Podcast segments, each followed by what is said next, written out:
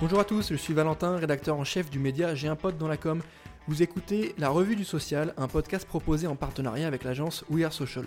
Pour m'accompagner aujourd'hui, je serai avec Laurent, fondateur du média J'ai un pote dans la com, et nous allons vous parler des toutes dernières actualités des réseaux sociaux, fonctionnalités, nouvelles tendances, études, nouveaux formats publicitaires, rien ne nous échappe. Que faut-il retenir de la semaine du social media C'est parti et dans l'épisode du jour, euh, nous allons vous parler d'Instagram et qui va lancer son nouveau format euh, Rooms. Euh, on va enchaîner avec Twitter qui permet aux utilisateurs de rejoindre Space sur Android, WhatsApp qui ajoute les appels vidéo et vocaux sur son application desktop, Snapchat qui teste les stickers représentant des personnages en fauteuil roulant pour plus d'inclusion, Ensuite, Messenger Kids qui lance un pack de stickers pour la journée internationale des droits de la femme.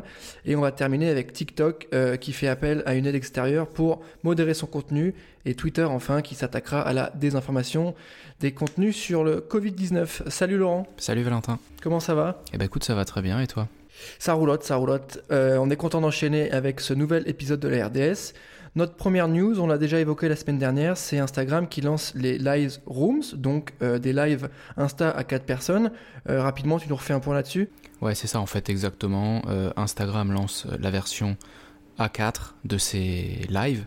Aujourd'hui, on peut faire un live uniquement en one-to-one. Bon, bah là, on pourra avoir 4 personnes. Donc, on, ose espérer que pour les créateurs, ce sera un bon moyen d'avoir et d'intéresser un petit peu plus leur audience. C'est une nouveauté qui était très attendue, hein, de, pouvoir avoir comme ça des, des talk shows euh, en direct avec des questions-réponses, des interviews beaucoup plus longues et avec beaucoup plus de monde. Donc un format un tout petit peu plus interactif et c'est ça qui est intéressant de retenir. J'enchaîne avec euh, Twitter. Euh, nouvelle fonctionnalité pour Space, donc le concurrent direct de Clubhouse les users peuvent désormais arriver sur Space avec leur Android, alors que c'était juste avant réservé euh, à iOS d'Apple. C'est ça exactement. Alors déjà pour situer un peu le contexte, Spaces c'est euh, un outil euh, euh, concurrent à, Clubhouse qui a été lancé en, janvier. Donc là, c'est très clairement un, petit pied de nez fait à Clubhouse en rendant accessible Spaces euh, sur Android avant Clubhouse. Donc du coup, ça va pouvoir permettre aux utilisateurs tout simplement d'Android d'avoir accès à ce type de, de, plateforme basée à 100% sur l'audio. Donc à voir, est-ce que ça va permettre de prendre des parts à Clubhouse?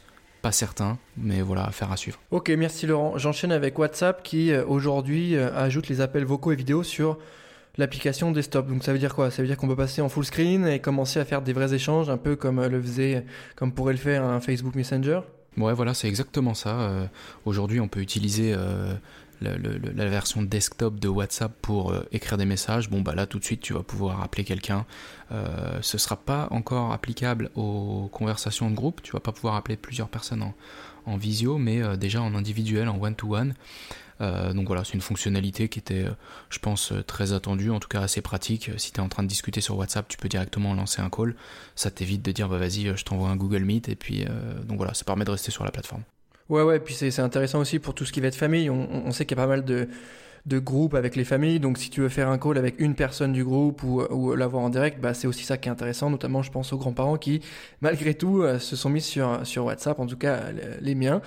Euh, J'enchaîne avec Snapchat qui est en train de tester un sticker qui va représenter des avatars en fauteuil roulant.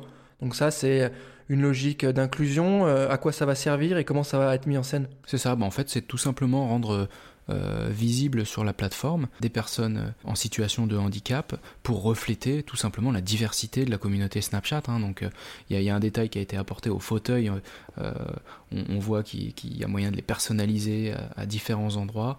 Euh, donc voilà, les utilisateurs vont tout simplement pouvoir utiliser à l'intérieur de l'application Snapchat avec la fonction de Bitmoji, tout simplement, bah, comme tu l'as dit, des, stickers avec des, personnes en fauteuil roulant. Ok, merci Laurent. J'enchaîne avec mon autre news. Euh, pour rappel, lundi dernier, c'était euh, la journée internationale des droits de la femme et pour euh, l'occasion, Messenger Kids a lancé un pack de stickers bien précis. Est-ce que tu peux nous expliquer à quoi ça correspond? C'est ça, exactement. Pour la Journée internationale des droits de la femme, il y a toute une série de stickers qui ont été ajoutés à l'application Messenger Kids vraiment l'intention derrière, c'est de se dire que les filles sur Messenger Kids aujourd'hui bah, deviendront un jour euh, des femmes. Et donc du coup, il est important dès maintenant de les soutenir, de les encourager à poursuivre un peu leurs rêves et puis de, voilà, de devenir les, les, femmes de demain, les leaders, des artistes, des scientifiques, des athlètes, euh, peu importe. Mais voilà, dès maintenant de les sensibiliser de les encourager euh, sur cette voie-là.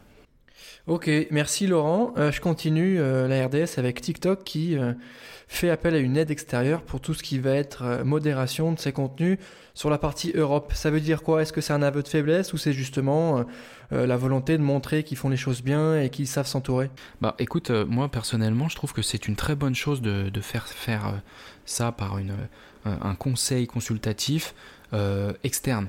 donc qui va être géré, je suppose, par TikTok, mais à l'intérieur de ce conseil, on va retrouver des experts qui sont de, la région Europe, européenne, mais dans des domaines différents, la sécurité des enfants, la santé mentale, des jeunes notamment, euh, l'extrémisme.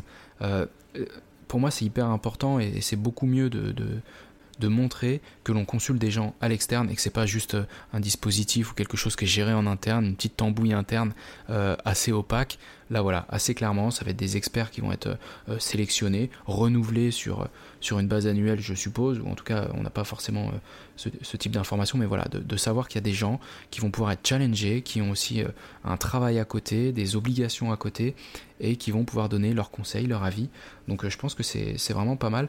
Il euh, faut souligner que TikTok a déjà eu euh, des difficultés en matière de modération de contenu, hein. donc c'est peut-être aussi pour ça et suite à, une série de plaintes qu'ils ont préféré mettre en place ce, conseil consultatif.